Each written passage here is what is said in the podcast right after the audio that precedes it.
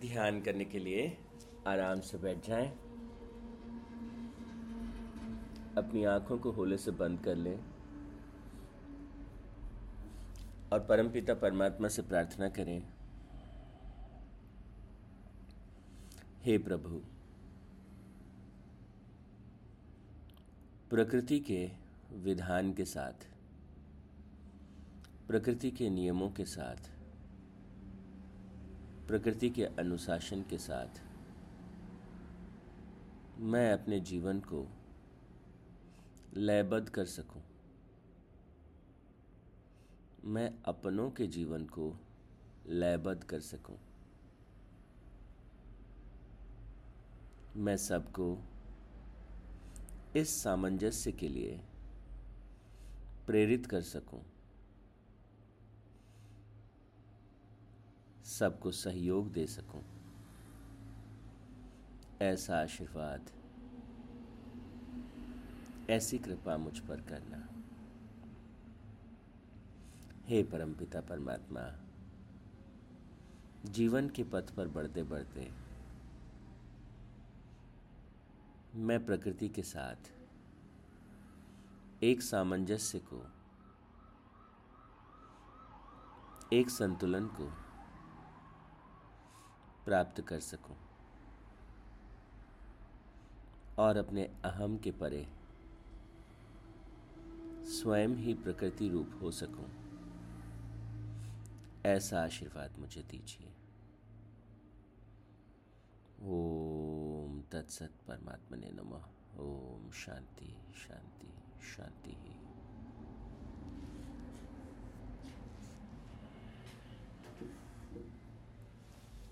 परमपिता परमात्मा का ध्यान करने के बाद, अब हम चौदहवें अध्याय की ओर चलेंगे। गीता ज्ञान प्रतियोगिता में गुरुदेव ने जिन श्लोकों का चयन किया, कक्षा दस और अध्याय चौदह।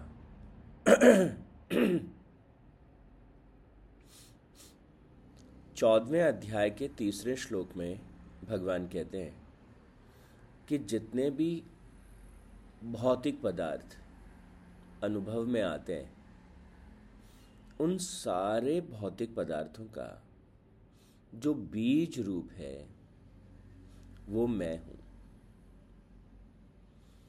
आज वैज्ञानिक कहते हैं, ब्रह्मांड की उत्पत्ति बिग बैंग से हुई। और बिग बैंग के समय एक प्रीमोडियल एटम था। एक इतना सूक्ष्म कण, एक परमाणु। और उस छोटे से परमाणु में विस्फोट हुआ और उस विस्फोट से जो है, सारा ब्रह्मांड प्रकट हुआ। तो सारा ब्रह्मांड एक परमाणु के भीतर था। और तेरह सौ सत्तर करोड़ साल पहले जब एक बड़ा धमाका हुआ, उस बड़े धमाके में उस परमाणु से सारे ब्रह्मांड की रचना हुई। इस सिद्धांत के पक्ष में बहुत से तथ्य वैज्ञानिकों को दिखते हैं, मिलते हैं, पर कुछ वैज्ञानिक सवाल पूछते हैं तो 1370 करोड़ साल पहले ये परमाणु था। उससे पहले क्या था? और वो परमाणु कहाँ रखा था? तो वो सारा जो स्पेस है, जो स्थान है, कहते हैं वो ही उसी परम अणु में ही था।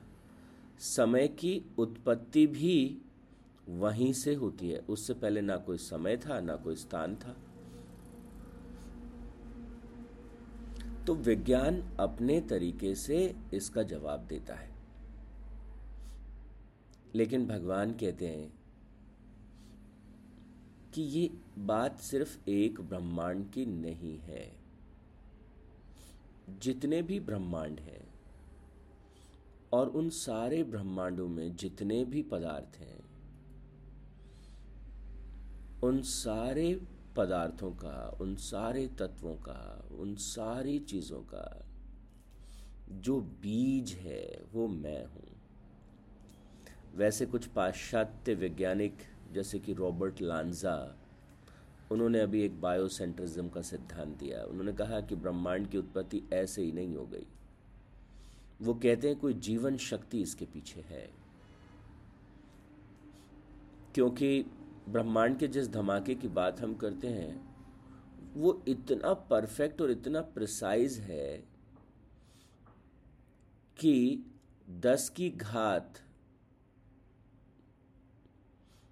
मतलब माइनस फोर्टी थ्री सेकेंड्स से भी कम समय में जो घटनाएँ घटी, वो इतनी सटीक और परफेक्ट थी कि अगर उनमें से कोई सी भी घटना थोड़ी इधर उधर हो जाती तो ब्रह्मांड में जीवन कभी भी नहीं पनप पाता। तो ऐसे कैसे हो गया? इतने सही प्रोसीजन के साथ, इतना परफेक्ट तरीके से हर चीज़ कैसे हो गई? पूरे ब्रह्मांड में जो पदार्थ हैं, उन पदार्थों का जो विस्तार है, कहाँ, जिसको हम एनर्जी एंड मास डिस्ट्रीब्यूशन कहते हैं। वो इतना परफेक्ट हुआ जिसने जीवन के विकास में सहयोग दिया। तो वो कहते हैं, ऐसे हज़ारों हज़ार संकेत मिलते हैं जिनसे पता चलता है कि कोई सुप्रीम सत्ता है जो इस पूरे चीज़ को नियंत्रित करती है, वो इसके नियमों को गढ़ती है। पूरे ब्रह्मांड में सर्वत्र हमें बहुत से नियम दिखाई देते हैं। हर चीज़ एक नियम तंत्र का पालन करती है। हमारी पृथ्वी को ही ले लो। सूर्य के चारों तरफ़ अपनी एक निर्धारित गति से अपने एक पथ पर सदा चलती रहती है। लेकिन सूर्य स्थिर नहीं है। सूर्य भी चल रहा है। और सूर्य आकाश गंगा के केंद्र की तरफ़ केंद्र के चारों तरफ़ चक्कर लगाता है। तो आप ये देखिए कि चलते हुए और घूमते हुए सूरज के चारों तरफ़ पृथ्वी घूमती है। और घूमती हुई पृथ्वी के चारों तरफ़ चंद्रमा भी घूम रहा है। और मज़े की बात कि जो आकाश गंगा है, वो कौन सी स्थिर है? वो भी लगातार गतिमान है। तो ब्रह्मांड के सूक्ष्म से सूक्ष्म कण से लेकर के और विशाल से विशाल आकाश गंगाएँ तक लगातार जो है, वो अपनी अपनी गति से सब घूम रहे हैं, चल रहे हैं। और वो घूमना जो है, कुछ नियमों के अधीन है। ऐसा नहीं अपनी मनमर्जी से कर रहे। उसके कुछ नियम हैं, कुछ सिद्धांत हैं। तो इसलिए कहते हैं कि अगर नियम है और सिद्धांत है तो ज़रूर नियम बनाने वाला भी होगा, नियामक भी होगा। बिना नियम बनाने वाले के नियम कैसे स्थापित होंगे? तो वैज्ञानिक जगत में भी लगातार इस विषय पर संकेत मिल रहे हैं कि कोई सत्ता है जो इन सब के परे है। कभी हम विज्ञान विज्ञान का मतलब ही होता था कि भाई भगवान कोई नहीं, ऐसे ऐसे ऐसे ऐसे बना, ये सब हुआ। लेकिन अब उस जगत में भी थोड़ा थोड़ा थोड़ा थोड़ा करके और स्पष्टता आ रही है कि नहीं। कोई दिव्य शक्ति है, कोई सत्ता है। और भगवान चौदहवें अध्याय के तीसरे श्लोक में कहते हैं कि वो सत्ता मैं हूँ। मुझसे ही सब प्रकट होता है, सारा संसार, सब कुछ मुझसे प्रकट होता है। और कहते हैं, जो ये पूरी प्रकृति है, त्रिगुणात्मक, मूल प्रकृति जिसमें सत्व गुण रजोगुण और तमोगुण तीन शक्तियों की प्रधानता है। तो प्रकृति के जो ये तीन मूल गुण हैं, सत्वगुण जो सृजन का गुण है। तो आप देखेंगे प्रकृति में इधर, उधर, यहाँ, वहाँ लगातार कुछ न कुछ सृजित हो रहा है। अभी हम आप आराम से हो सकता है अपनी चेयर पे बैठे हैं और गीता जी के बारे में इस विमर्श को सुन रहे हैं। लेकिन शरीर के भीतर कितनी असंख्य कोशिकाएँ जो हैं, वो नया रूप ले रही हैं, नया जन्म ले रही हैं। आपके आसपास के पेड़ पौधे इवन आपके आसपास के अणु और परमाणु, इस हवा के अणु और परमाणु, कितने सारे अणु टूट रहे हैं कितने सारे परमाणु नए अणुओं में परिवर्तित हो रहे हैं, कितने सब एटमिक पार्टिकल्स जो हैं, वो कैसा एक अनंत नृत्य कर रहे हैं। तो एक विराट शक्ति है जो लगातार सृजन में रत है, वो लगातार निर्मित करती है, बनाती है, उसका एक ही काम है, सृजित करना। ज्ञान का सृजन। हम अपने व्यक्तित्व को बनाते हैं। हम घर बनाते हैं, हम पेड़ पौधे मतलब कुछ भी, जो भी सृजन है, वो सारा सृजन जो है, वो सत्व की शक्ति, सत्य की शक्ति जो है, वो सृजन की शक्ति है। प्रकृति का मूल गुण है। और फिर एक रज की शक्ति है, जिसे हम रजोगुण कहते हैं। जो भी चीज़ अस्तित्व में है, वो अस्तित्व में बने रहना चाहती है। तो अस्तित्व में बने रहने के लिए लगातार चाहे वो हमारा शरीर है तो वो अपने आप को थोड़ी तकलीफ़ होती है, ठीक कर लेता है। प्रकृति में पेड़, पौधे, ये, वो, सब चीज़ें लगातार इस अस्तित्व में बने रहने के लिए वो अपने आप को मेंटेन करते सस्टेन करते हैं। The force of creation and the force to sustain बने रहने की शक्ति। और उसके बाद एक तीसरी शक्ति, जिसे हम क्या कहते हैं? रजोगुण की शक्ति के बाद तमोगुण की शक्ति। जो लय की शक्ति है, लगातार चीज़ें नष्ट होती जाती है। जो अस्तित्व में आता है, वो बदलता जाता है और मिटता जाता है और उसकी जगह कुछ और नया आता जाता है। तो भगवान कहते हैं, ये त्रिगुणात्मका प्रकृति है। तीन प्रकृति के जो गुण हैं, वो इसमें सबदा बने रहते हैं। लेकिन ये प्रकृति जो है, वो भी प्रकट होती है और एक दिन लय हो जाती है। मुझसे ही प्रकट होती है और मुझी में समा जाती है।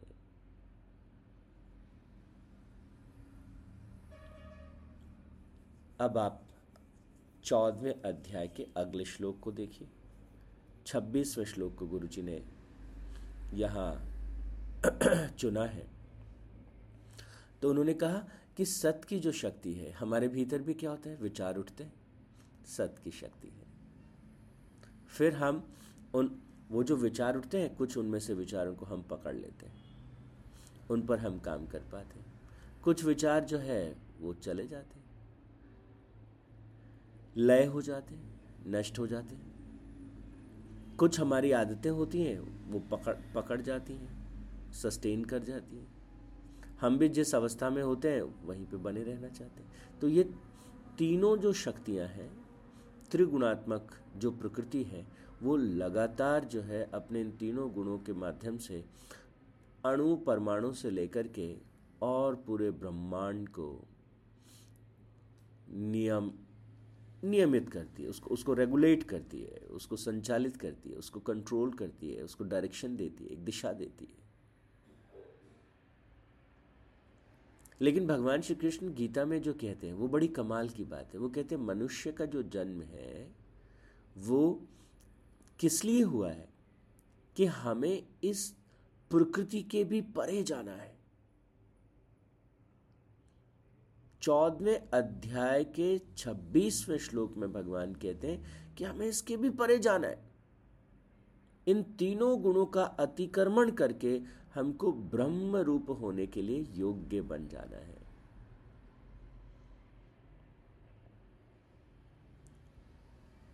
वो जो परमात्मा, ये प्रकृति भी परमात्मा का ही रूप है।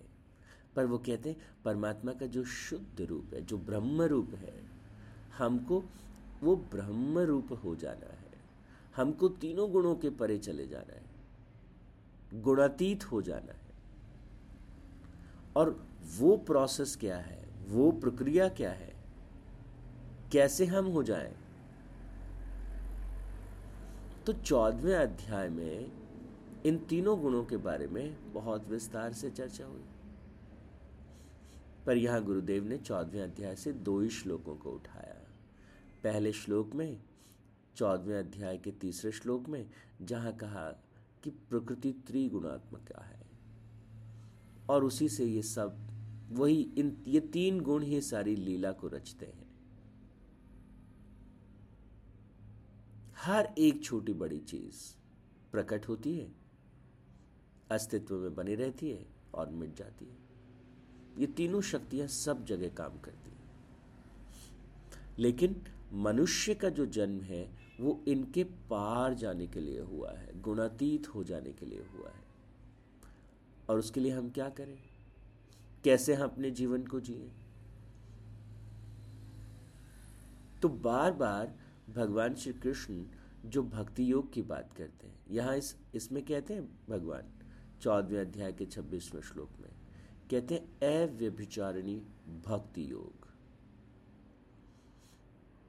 इसके द्वारा जो मुझे भजता है, वो इन तीनों गणों का अतिक्रमण करके ब्रह्म रूप होने के लिए योग्य बन जाता है और हम ये ये अव्यभिचारिणी भक्ति जो है, वो क्या है हुँ? हम्म? हमने इसके बारे में जाना था, हमने इसके बारे में पढ़ा था याद करिए तेरहवें अध्याय का दसवां श्लोक। भगवान इस श्लोक में भी बात करते हैं। कहते हैं कि मुझ परमेश्वर में अनन्य योग के द्वारा अव्यभिचारिणी भक्ति तथा एकांत स्थान में रहने का स्वभाव विषया सख्त लोगों के समुदाय के प्रति प्रीति का अभाव अध्यात्म ज्ञान में नित्य स्थिति तत्व ज्ञान के अर्थ का अवलोकन करने वाला। तो भगवान कहते हैं कि वह व्यक्ति जो उस तत्व ज्ञान में और आध्यात्मिक ज्ञान में स्थिर हो जाता है, जो ज्ञान में स्थिर हो जाता है और ज्ञान में स्थिर होकर के उस ज्ञान को अपने जीवन में ढाल पाता है। कौन से ज्ञान को? तो अब याद करिए, तेरहवें अध्याय में भगवान श्री कृष्ण पूरी प्रक्रिया बताते हैं। कौन कौन से गुण हैं कौन कौन सी चीज़ें हैं, जीवन जीने का वो कौन सा ढंग है, वो बार बार गीता में हमें बताते हैं। जिससे कि हमारे भीतर वो भक्ति प्रकट हो। जिससे कि हमारे भीतर वो भाव प्रकट हो। और हमारे भाव में बहुत शक्ति होती है। तो भगवान कहते हैं, जब भीतर से वो भाव उमड़ता है तो वो भाव क्या करता है? सारी अशुद्धियों को बहा ले जाता है। और तब हम उसके परे, उस अनंत को, उस विराट को ना केवल अनुभव कर पाते हैं, बल्कि हम उसी में घुल जाते लय हो जाते तो जैसे कबीर जी कहते ना, जब मैं था, तब हरी नहीं, अब हरी है तो मैं नहीं। तो ये जो स्थिति है, ये गुणातीत होने की स्थिति है। और इस स्थिति में पहुँचने के बाद, जीवन जो है, वो अपनी पूर्णता को प्राप्त करता है। कल हम इस विषय पे थोड़ा और विस्तार से इसके भीतर उतरने का प्रयास करेंगे। पंद्रहवें अध्याय में भी परमात्मा जो है, वो जीवन की एक राह हमारे सामने खोलते हैं। हम उसको भी थोड़ा समझेंगे। आज के लिए इतना ही। ओम तत्सत परमात्मा ने नमः। ओम शांति शांति शांति ही।